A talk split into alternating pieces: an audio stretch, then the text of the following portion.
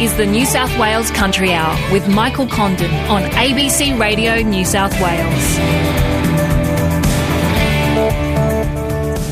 Hello again, and welcome to the show. Coming up, reaction to the budget, and the water is receding in the Moree Shire amid a devastating flood peak on the weekend. But the true extent of the damage to homes and businesses, well, it's still unknown. Meanwhile, farmers are counting the massive cost of damage to crops. Well, the whole situation's totally disastrous. The we had an estimate there was probably 200,000 hectares already damaged in the lower Gwydir and the lower Namoi before the flood and the figure now will be. I, I don't. I couldn't even put a guess on it. It's massive. The, there are areas out west that haven't ever been flooded before that are totally inundated, and crops uh, obviously bulldozed into the ground uh, and unharvestable. So hundreds of thousands of hectares damaged, uh, crop damage now. That seems to be the estimate, which is uh, up from previous estimates. You can always uh, send us a text 0467 is the number to text me here at the country about conditions uh, at your place, on your farm. It's six minutes past 12. But first up today, let's look at the budget. The federal government appears to be paving the way for a showdown with farmers, rural communities, and the eastern states revealing plans to reintroduce water buybacks. The Albanese government is also going to abandon dam projects and prioritise town water supplies in a clear rebuff of National Party priorities. Here's an unapologetic Treasurer, Jim Chalmers. Oh, well, what we've tried to do when it comes to uh, the water program uh, is to reprofile it in a sensible way. We won't be proceeding with Hell's Gate, but some of the other big projects have just been reprofiled. We've got a big investment in water, we've got a big investment in the Murray-Darling Basin Plan, uh, but we've tried to come at it in a, in a more responsible way. Well, New South Wales Farmers President Xavier Martin says while the first Labor budget contains promising announcements, rural communities will be bitterly disappointed. He says increases uh, with gas and power prices, they're going to skyrocket over the next two years, and long term water spending has been slashed while the trapdoor has been set for water buybacks.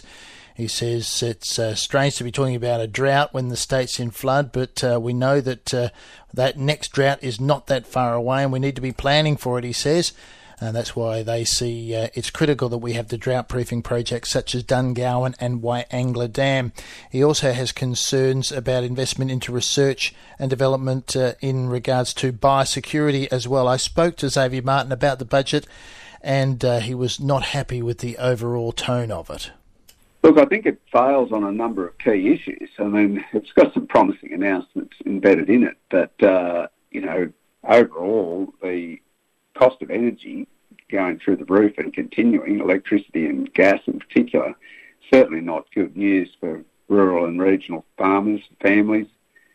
Um, and look, there's recognition around the workforce issues, housing and essential services such as health and te- telecommunications. But, uh, you know, getting the balance right and, you know, some of the timelines around this, Michael, they're kicking it down to 2024, which is quite extraordinary, really, that uh, things are deferred, even investments, badly needed investments in critical projects like Dungowan and Wyangala dams. Yes, that was uh, yes deferred for another four years. But you know, there's some aren't there some question marks about how useful they would be in flood mitigation? I mean, maybe that's the reason they've deferred it. Oh, look, in relation to Dungowan, I mean, we've got approximately 100,000 people in that Peel Valley, and the projections are dire in a in a drought. And uh, you know, as more of the value adding goes on in that Peel Valley, it's uh, it's an extraordinary uh, strike of confidence to think that in a period where we need to conserve water, La Nina moving into hopefully more Goldilocks years, but you know we know that drought will come again, and we've got to plan ahead for that, and that's why something like Dungowan's required. I mean, Wyangala is a different requirement, but nevertheless, uh, you know the concept that these matters can be just kicked down the road is uh, quite extraordinary and undermines confidence, really. The other issue about Labor, they have expanded the Pacific Island Workers Scheme, but you don't think that's enough? Oh no, we're way behind. You know, our casual and seasonal workforce is just way behind, and so there's a lot more. It, it's welcome that they've recognised it and acknowledged it and acted to a limited extent, but uh, you know, there's a, if we're going to uh, maintain the agricultural dynamo that drives the economy of this nation, we need to address this workforce and housing issue as a matter of urgency, not kick it down the road as well.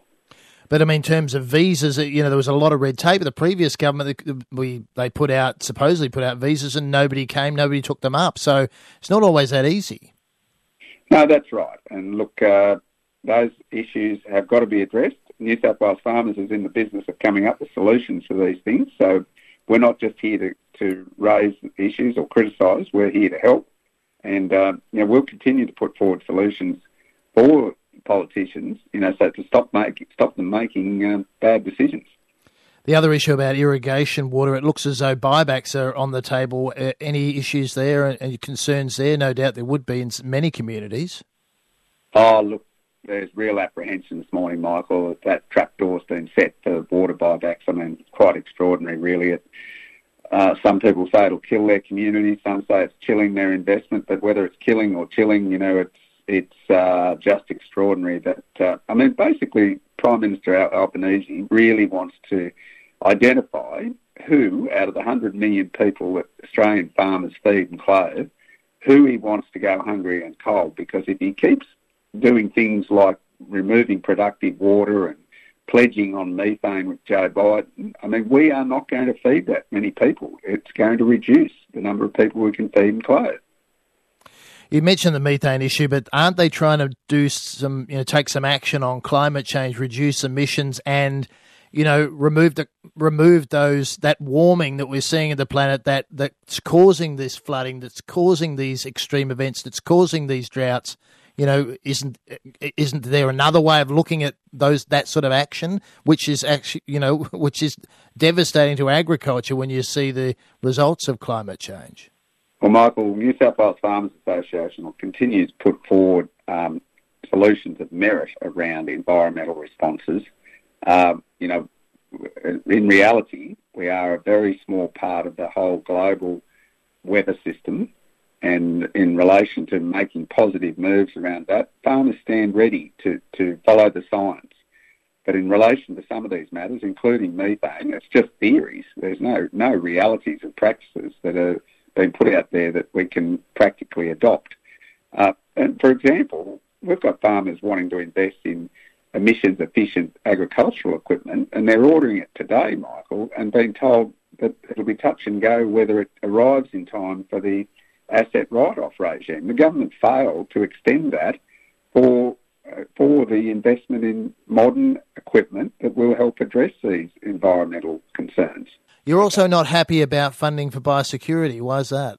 Well, while they've announced some funding, they don't have the long-term certainty around it, Michael. And basically, uh, you know, if we just pick foot and mouth, uh, it's like having the Ruby Princess just sitting off the coast, and they're not prepared to commit to spending to resolve the issue. So, you know, it, it's a serious threat, an $80 billion threat to the agricultural sector and the broader economy. And we all we really got was some recycled announcement, a few more detected dogs. Just hopeless, really. New South Wales Farmers President Xavier Martin, but the Agriculture Minister Murray Watt has rejected a lot of those criticisms, saying Labor is focused on keeping pests and diseases out and getting workers on farms. He says they're at the centre of the agriculture spend in the Albanese government's first budget. There's also funds allocated so the Commonwealth could buy back water from irrigators in the Murray-Darling Basin, something that hasn't happened for close to a decade. Early this morning, our reporter Kath Sullivan asked Agriculture Minister Murray Watt to explain what rural Australia can expect. Well, I think there's some really important points in last night's budget for rural Australia. Um, obviously, in the agriculture space, we're making significant new investments for biosecurity. Uh, the biggest investment we've ever seen from a federal government in livestock traceability uh, with new systems, particularly for sheep and goats, something that no government's really been able to do before. Uh, we're also just beefing up our biosecurity protections in general at the borders, support for overseas, because that's You've got about issue. $60 million there for biosecurity in mm. this year's budget.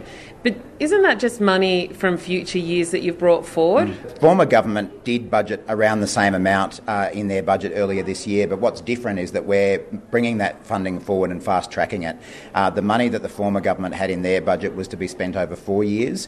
We're going to get it out the door within two because we just realised that we can't wait given the nature of the threats around there. So we are fast tracking the existing funding that was there, but also adding to it, particularly in the li- in the uh, livestock traceability space. I think more generally, you know, there's obviously a lot of money in there for climate smart agriculture. Um, I've said previously that we know agriculture really wants to get on with adjusting to climate change, and there's serious investment there from federal government to back it up. Uh, and of course, with all of these floods that are around as well, there's a really big new investment from the government in disaster readiness too. Okay, there's quite a shopping list to run through, but just on the traceability, mm. you've put, um, I think, close to $50 million towards a new livestock traceability system mm-hmm. on the 1st of January 2025. Can you tell me, do you expect it will be mandatory for sheep and goats in Australia to have electronic ear tags on the 1st of January 2025?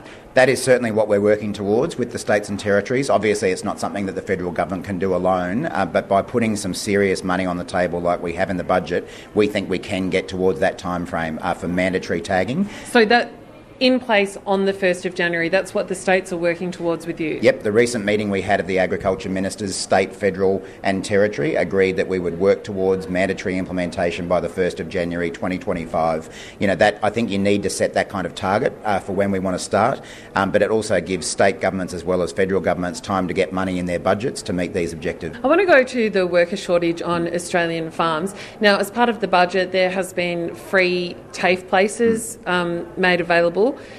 but what are you doing to get workers on Australian farms? Yep. Um, there's a few things we've already got underway. Coming out of the Skills Summit that we held recently, we agreed as a government to increase Australia's migration cap, um, and particularly in regional areas. So that is starting to flow through with more people coming uh, into the country and being able to stay and work here. Um, we're also making a big investment to clear the huge backlog of visa applications, which has been impacting on the agriculture industry.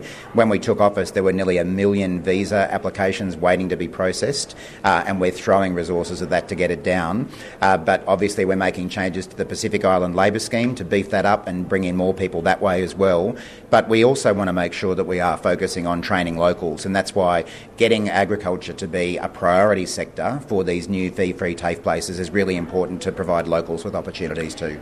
Prior to the election, as part of that commitment to bolster the PALM scheme, uh, Labor said that it would pay the cost, the initial arrival cost, to help workers arrive in Australia. Have you broken that promise? I don't think we've broken the promise. What we have done, though, is sit down and really properly work it through with industry uh, and some of the large uh, industry groups um, like um, AFPA uh, and AusVeg. The feedback to us from them was that what would work better is effectively for the government to underwrite um, the travel costs that they can't recoup. What some of the uh, peak bodies were concerned about is overloading farmers with administrative administrative burdens. Uh, and what we've what we've now come up with is with it is with a system um, that a lot of those peak groups tell us will work, but don't doesn't impose an unnecessary administrative burden as well. So how does it work?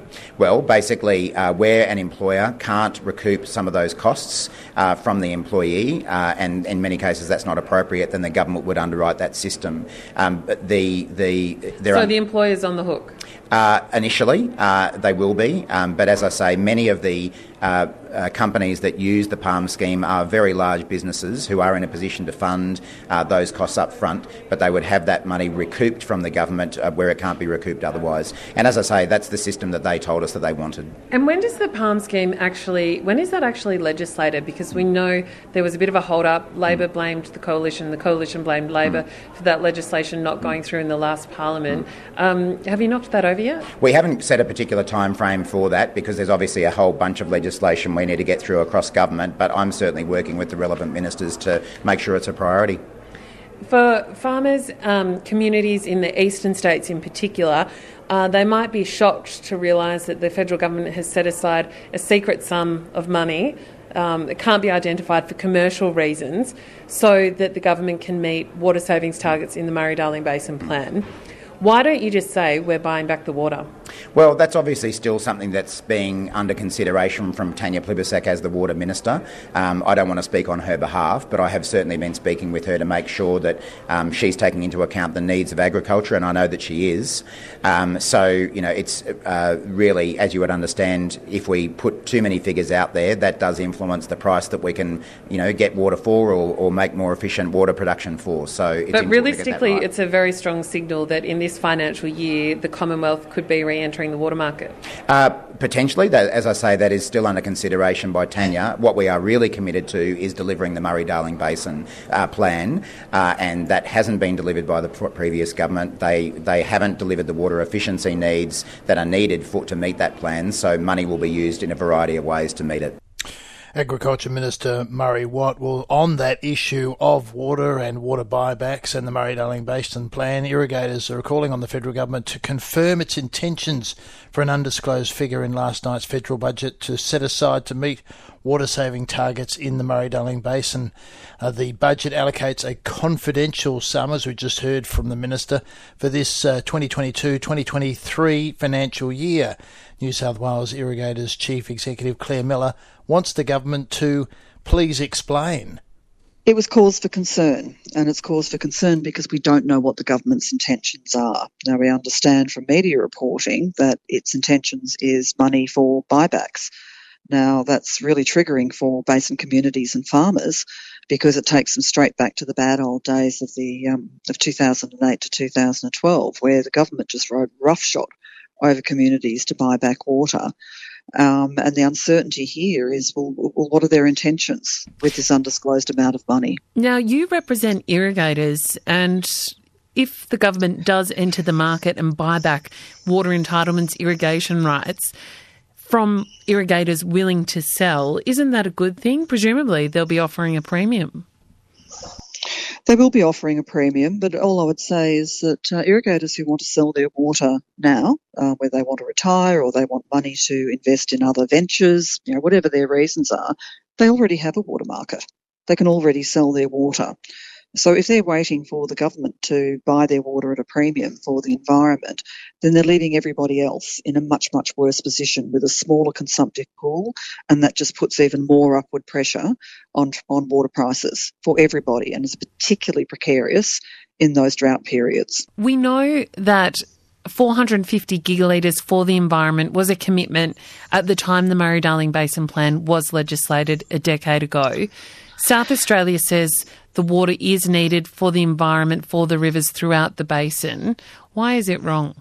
That particular commitment was a very last minute um, political announcement, only about three or four weeks before the basin plan was finalised. It was never on the table for consultation in the two to four years beforehand with the community. So it was sprung on communities throughout the basin. As I say, it was a political commitment to get South Australia over the line, but it was also based on modelling with a number of assumptions in there. And one of the big assumptions was that all constraints could be overcome. Now, constraints are not just infrastructure like roads and bridges that get in the way of higher flows in the river.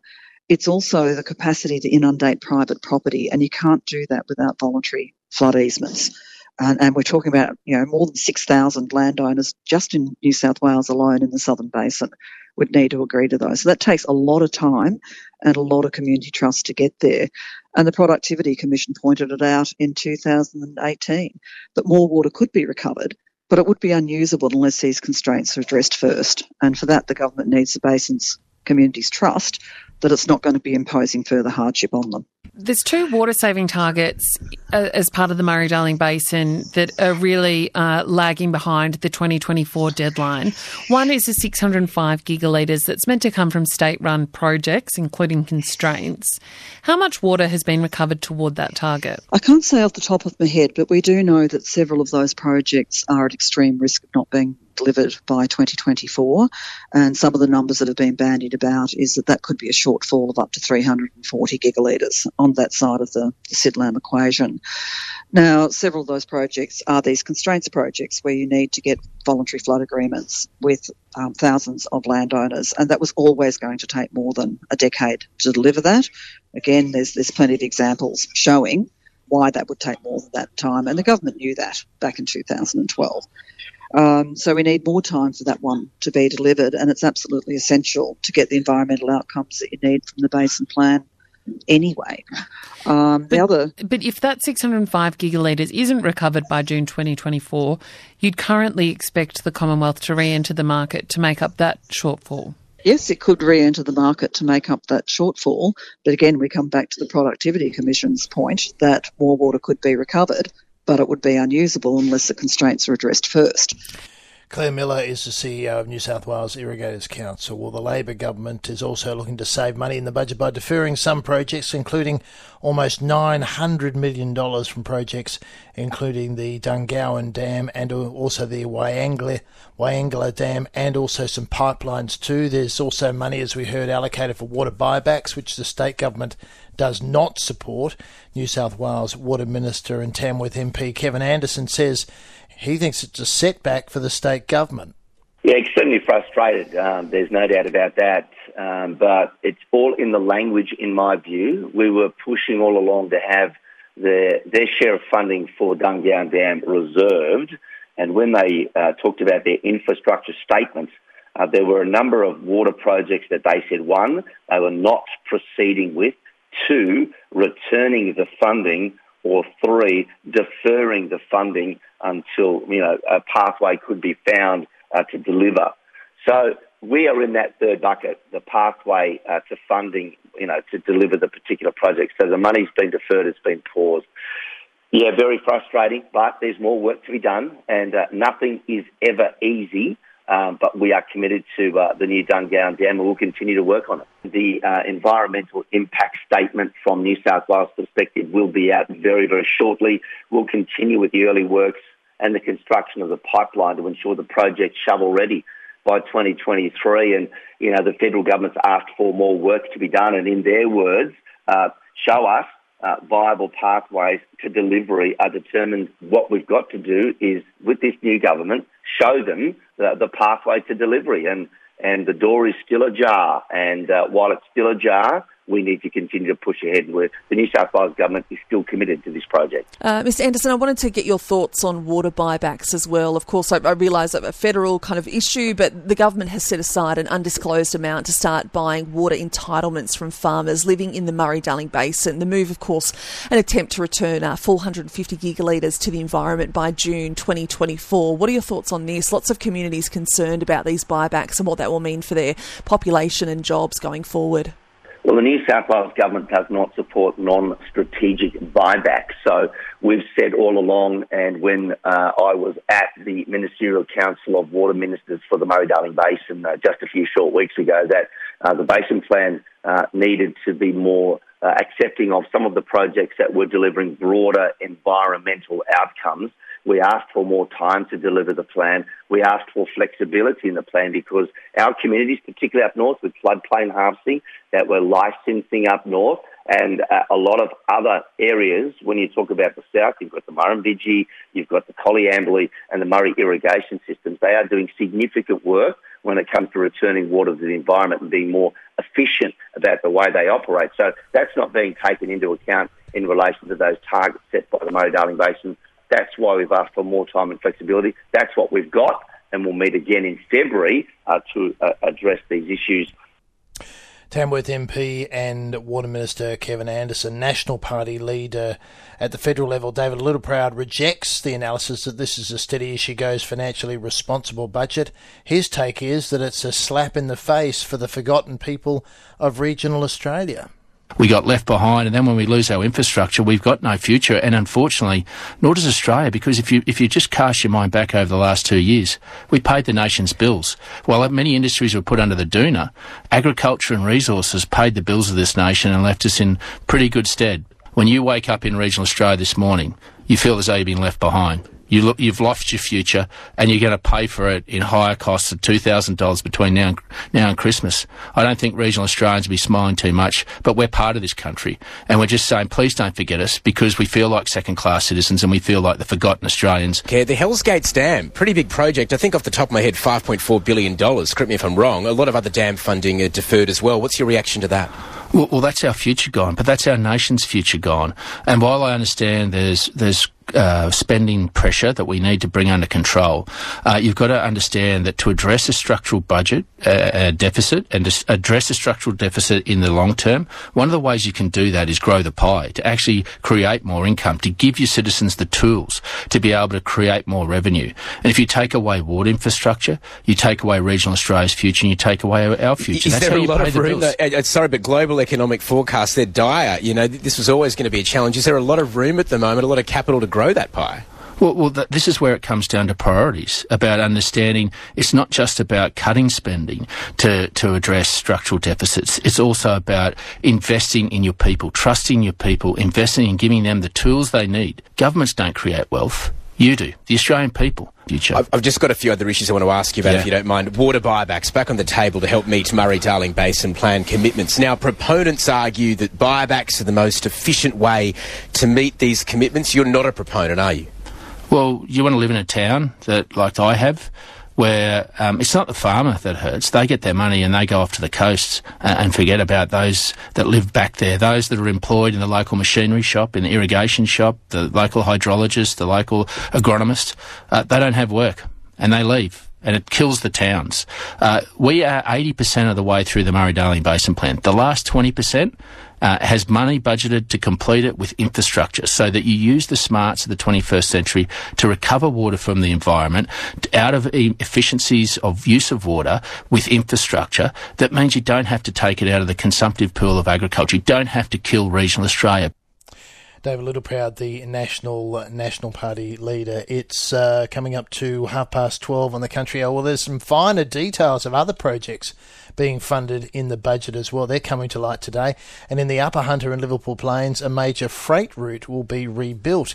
The Albanese government has committed $38.6 million to the Colson's Creek Road to reconnect the two towns. Upper Hunter Mayor Maurice Collison is thrilled about the news. I go to Merriwa a fair bit, and and there's not a meeting goes past that it's not mentioned.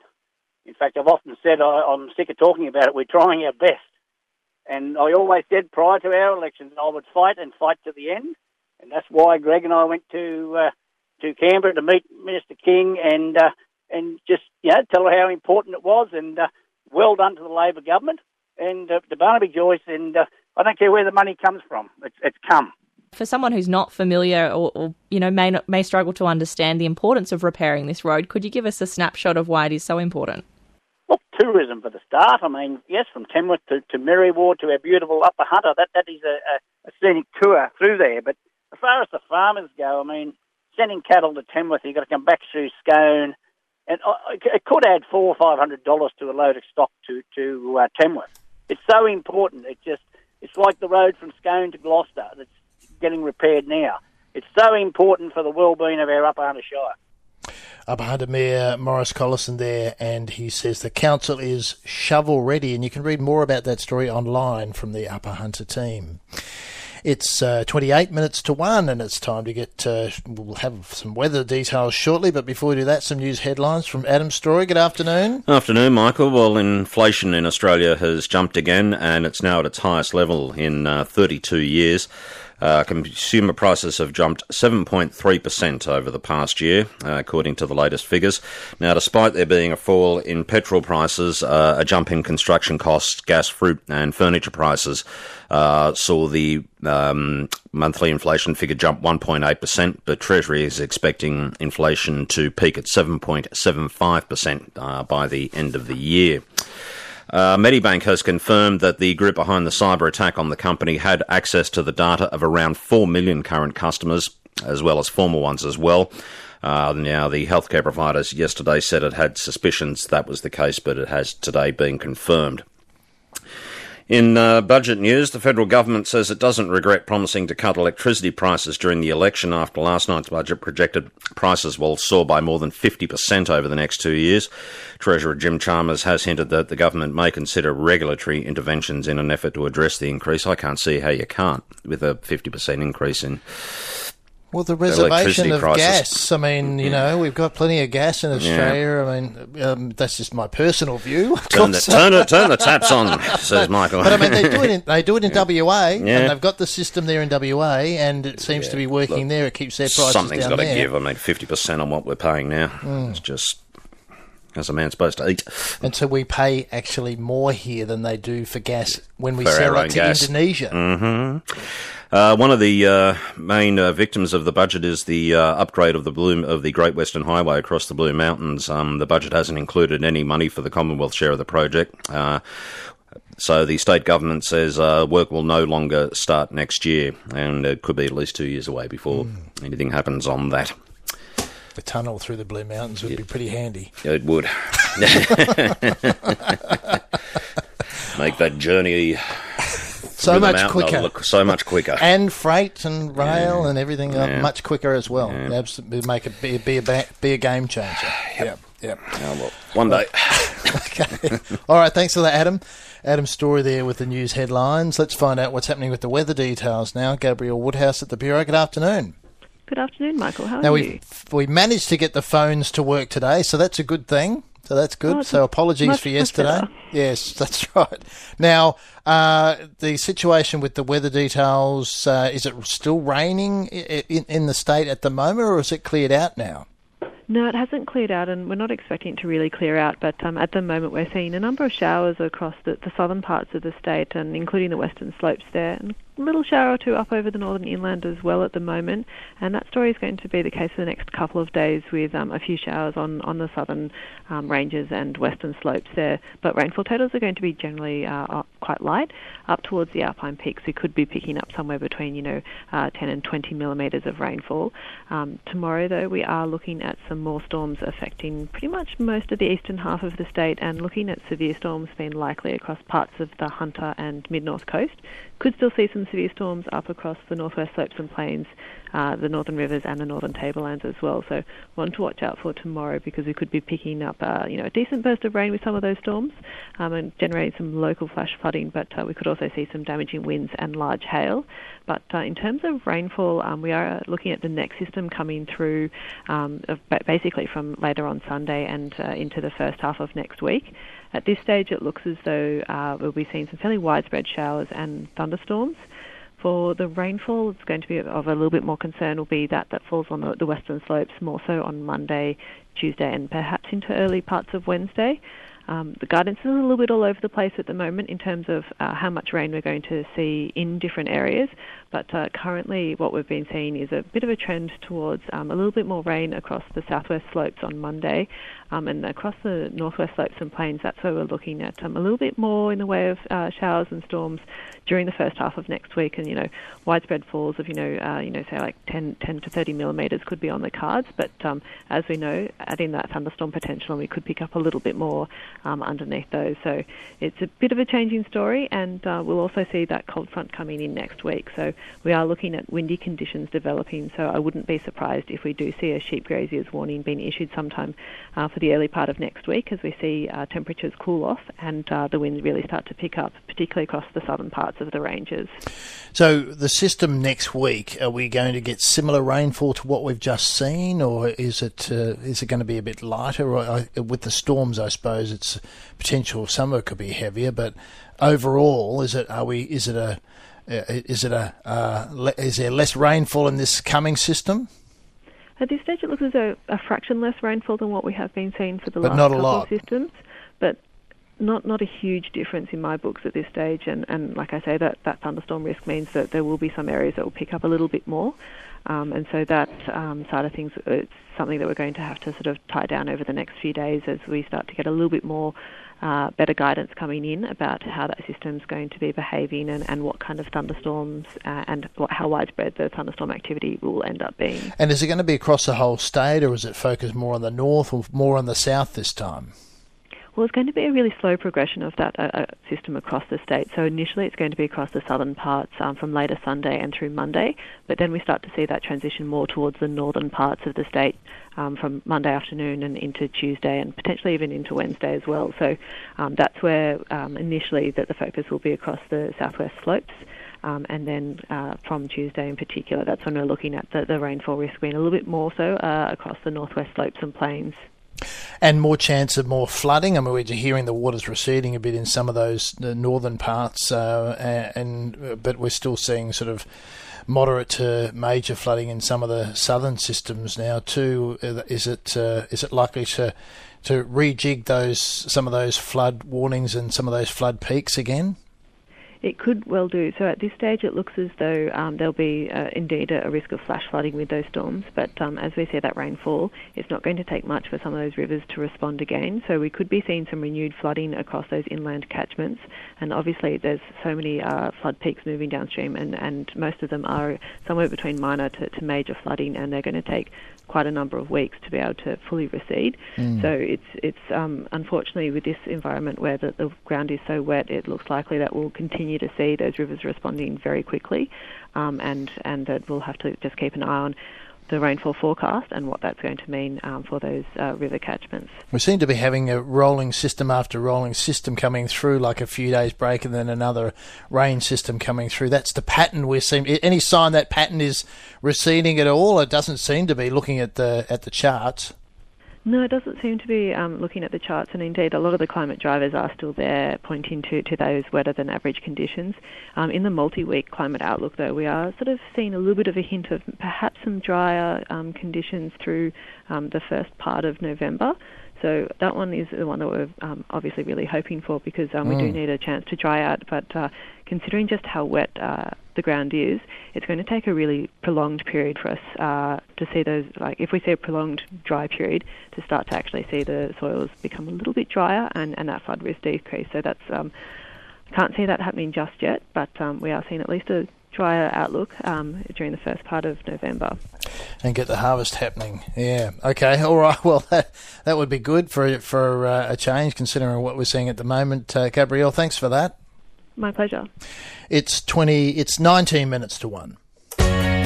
You're listening to the Country Hour on ABC Radio New South Wales. Well, the water is receding in the Moree Shire amid that devastating flood peak on the weekend, but the true extent of the damage to homes and businesses, well, it's still unknown. And meanwhile, farmers are counting the costs of damage to crops, with canola to be harvested any time now, and cereal crops not too far away either. Cotton has uh, also just been sown for many farmers in the west. Peter Birch is a Moree agronomist, and he was out yesterday morning to start inspecting the massive damage. Well, the whole situation's totally disastrous. The we had an estimate there was probably 200,000 hectares already damaged in the lower Gwydir and the lower Namoi before the flood, and the figure now will be I, I don't I couldn't even put a guess on it. It's massive. The, there are areas out west that haven't ever been flooded before that are totally inundated and crops uh, obviously bulldozed into the ground uh, and unharvestable and infrastructure, roads, uh, dams, irrigation infrastructure, etc., and fencing, of course, the massive fencing losses. So, yeah, that's that's going to take a long time to rebuild after this one, but everyone's up and into it. And uh, yeah, the crops uh, that on the slopier country where they were nearly ready to harvest, uh, there's obviously been some damage, but it's probably not it doesn't look like it's been too much shot and sprung uh, grain at the moment, so it might have been just uh, in the nick of time or just early enough that it didn't cause major damage there. So uh, the growers will, will be the cash flow crisis will be obviously uh, very large at the moment because it's been a very expensive crop to grow. You know, there was a lot of money spent on fertiliser, fungicides, herbicides, etc. And it's been a very expensive crop to grow, this one, and to lose it totally at this stage is, is of course, uh, heartbreaking. Yeah. I suppose moving on to the what's going to happen now. Uh, obviously, each individual farmer will be doing their whatever they have to do to get to you know whatever income they can back out of the year. But the the road situation is absolutely diabolic. In you know, there was lots of actual bitumen removed off the roads in places I went yesterday. The you know, the whole Terry High Road has got ripples of tar through it, and I'm sure the first grain truck will just tear that totally to pieces. And it gets absolutely worse when you get onto the gravel roads. So yeah, we're we're in absolutely desperate need of you know, the council. I see that some money come through from the uh, the government to the councils for pothole fixing, but there's going to be a lot, lot, lot more than that. There's just major, major damage, bridges, culverts, etc. gone. So we've got a long way to go.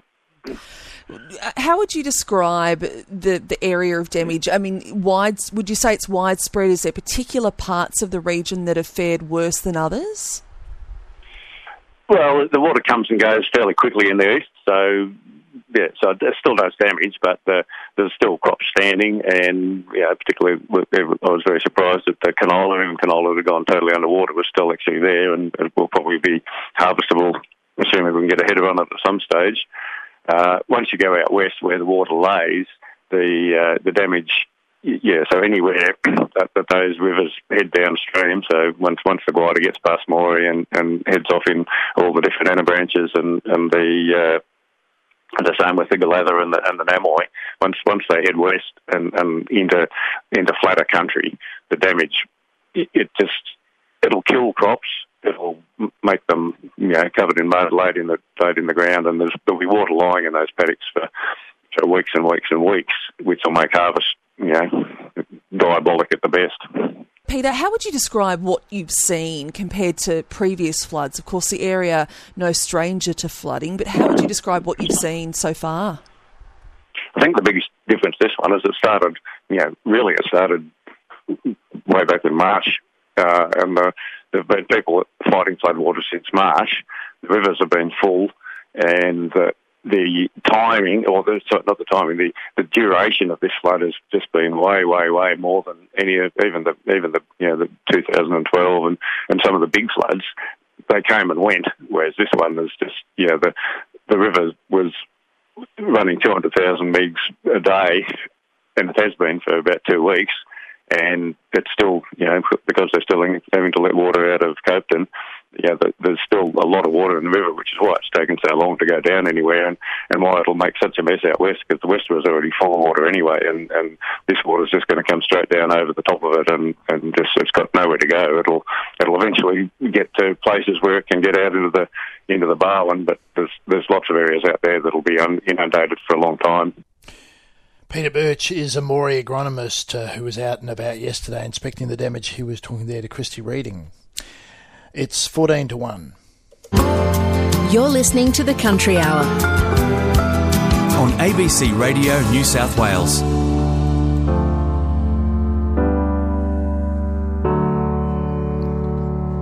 In a landmark case, a Murwillumbah man has been fined almost $4,000 in fines after abusing a fisheries officer over social media. The conviction is the first time that an individual has been prosecuted for such abuse. Miranda Saunders spoke to the uh, DPI's Lee Burdett, who said it's uh, now set a precedent and anyone who abuses fishery officers will face similar fines. So it came to the department's attention that um, a particular man uh, had posted um, on Facebook Live a video of himself being very offensive, using colourful and offensive and abusive language, uh, and using uh, naming a particular fisheries officer that works uh, on the far north coast of New South Wales. What was his grievance with the New South Wales fisheries officer? Uh, he had uh, particular grievances about being inspected by this fisheries officer. So, what happened from there? How did you go about uh, enforcing a fine on him? Yeah, that was actually uh, quite difficult because the man uh, didn't want to be um, interviewed in relation to his actions. Um, and so, therefore, we needed to take it to court and uh, let the magistrate make a decision on this. Okay, so uh, so then it went through the court, and what was the result of the court case? Yes, so the, record, the uh, result was that he was found convicted on two charges of abusing a fisheries officer, uh, and the fines uh, was just under four thousand dollars. Why is it so important that uh, that that people who are um, speaking against you know fisheries officers and, and, in this abusive type of way? Why is this so important that they get reprimanded for what they're doing? Well, fisheries officers are out and about in the public trying to do their job to the best of their ability. Um, and, you know, anybody who's being physically or verbally abusive um, uh, towards a fisheries officer, it, it, just won't be tolerated. Fisheries officers are there to do a job. They're there to uh, make sure that people are um, not breaking the rules in relation to the fisheries uh, regulations and protecting habitats and those sorts of things. Um, and it's just it's unacceptable and it won't be tolerated by the department. This obviously sends a clear message to anyone else that uh, it, no matter if it's in person or on social media, that if you are abusing a fisheries officer, uh, you could be prosecuted.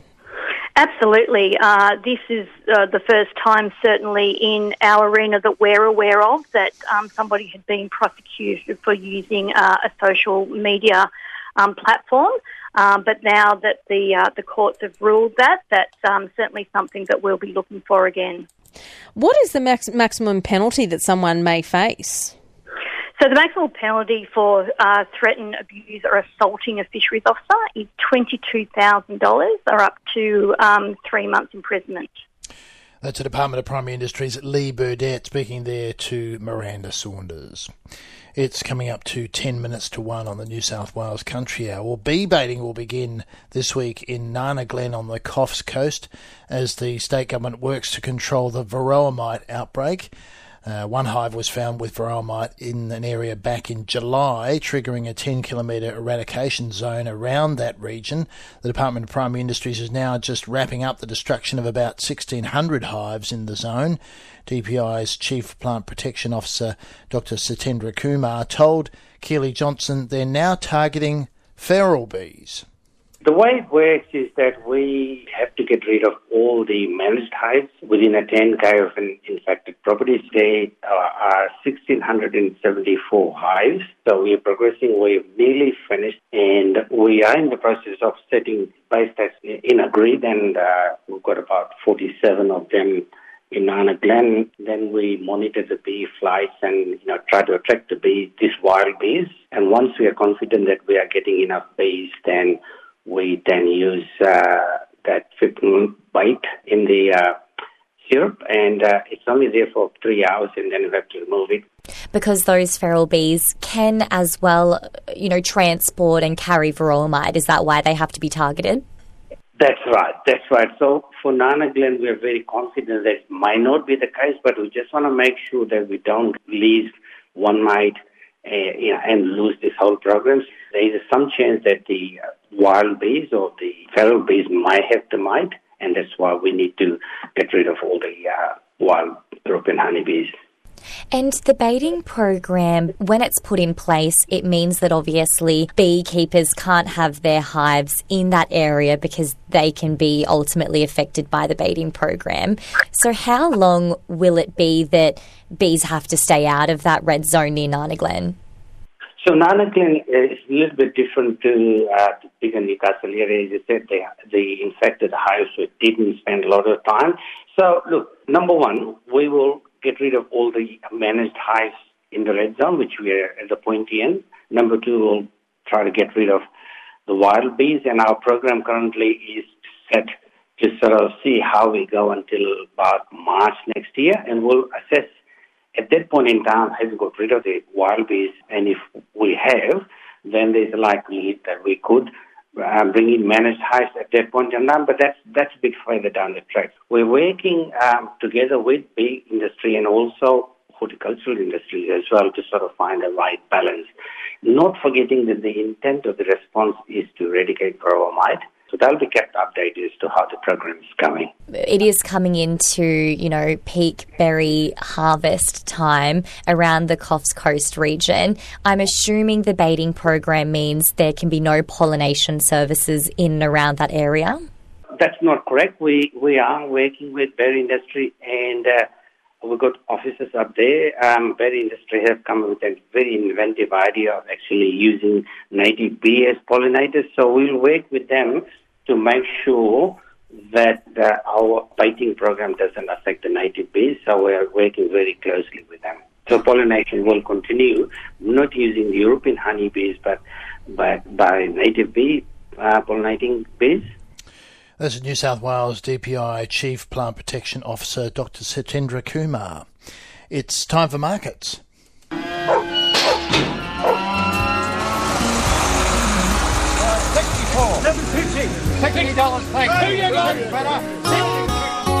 First up, let's go to Casino Cattle and Doug Robson. It was a rain affected yarding with numbers reduced by more than half for a yarding of 520 head. Young cattle were well supplied and there was a fair penny of cows. Quality improved this week with several pens of supplementary fed cattle through the sale. Competition was stronger with most restocker young cattle selling 20 cents dearer and more in places. Restocker weaner steers range from 600 to 898 cents. Restocker weaner heifers 580 to 826. Feeder and restocker yearling heifers A range from 500 to 624 and the yearling heifers 462 to 618 cents. There was only a few growing steers and bullocks. They sold from 396 to 420. Cows held firm, three score medium weight average 375, heavy cows 384 to 396, and best of the heavy bulls 390 cents. Doug Robson at Casino. Let's go to Carcoar Sheep and Lambs and David Monk. Numbers were backed by 600 free yarding of 3,900 lambs. There was a mixed yarding with odd pins of well-finished new season lambs, both trade and heavyweights, and there was a fair selection of heavyweight old lambs, though there were no extra heavyweights compared to the previous sale. Trade weight new season lambs were five to eight dollars dearer, selling from 134 to 190, to average between 800 and 830 cents a kilogram. Trade weight old lambs were up to $14 dearer, selling from 120 to 215. Heavyweight lambs were four dearer, with the old lambs over 24 kilograms selling from 194 to 221. Heavyweight New Season lambs over 24 kilograms sold from 210 to 215 to average 825 cents. Lambs to the restockers were firm, selling from 58 to 137. Hoggets sold to 160. There were 1,650 mixed mutton yarded where the light and medium weight sheep were firm to 4 dearer and the better heavyweight sheep were 4 to 7 cheaper. Merino ewes sold from 56 to 134 while crossbred ewes sold from 102 to 136. Merino wethers sold to 125. This is David Monk at CTLX for MLA. And let's go to Cowra Sheep and Lambs now, and it's a very good afternoon to Rob Pearce. Good afternoon, Michael. Lamb numbers remain steady for 4,250. Quality was very good with mostly new seasons penned. There were mainly trade and heavies offered, along with an increased supply of stores. Medium and heavy trade new seasons were $6 dearer. 2022 kilos sold from 166 to 181. 22 to 24, 181 to 197, averaging 810 to 820 cents. Heavyweights were 5 to 15 dearer. 24 to 26, 195 to 210. 26 plus 195 to a top of 252, averaging 800 cents. Stores sold from 110 to 158, up $10. And mutton numbers fell by 750 for 520. Quality varied. Heavy first cross ewes sold from 116 to 130. Heavy merino ewes sold to 150. And it's been Rob Pearce from MLA at Cowra. Thanks, Rob. Let's go to Yass Sheep and Lambs now and Graham Richard.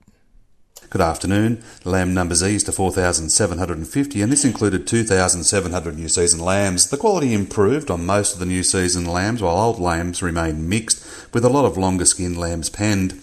Trade and heavyweights were well supplied, along with good lines of young store lambs. The market sold to stronger trends. The new season store lambs are up $10, 105 to 135, trades 20 to 24 kilos, 155 to 191, gained 10 to 13 and averaged 820 to 840 cents, 24 to 26, 191 to 202 and heavyweights reached 209.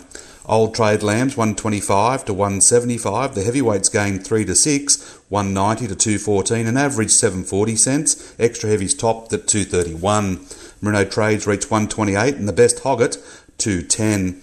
Mutton numbers were back to 3,700, prices up 5 to $7. The medium weight ewes 111 to 138, heavy crossbred ewes 142 to 170, merino wethers reached 144. And this has been Graham Richard. And let's head to Moss Vale Cattle now and David Kent. Good afternoon. The high rainfall in the region contributed to a considerable decline in numbers for a total yarding of 346 mixed quality cattle.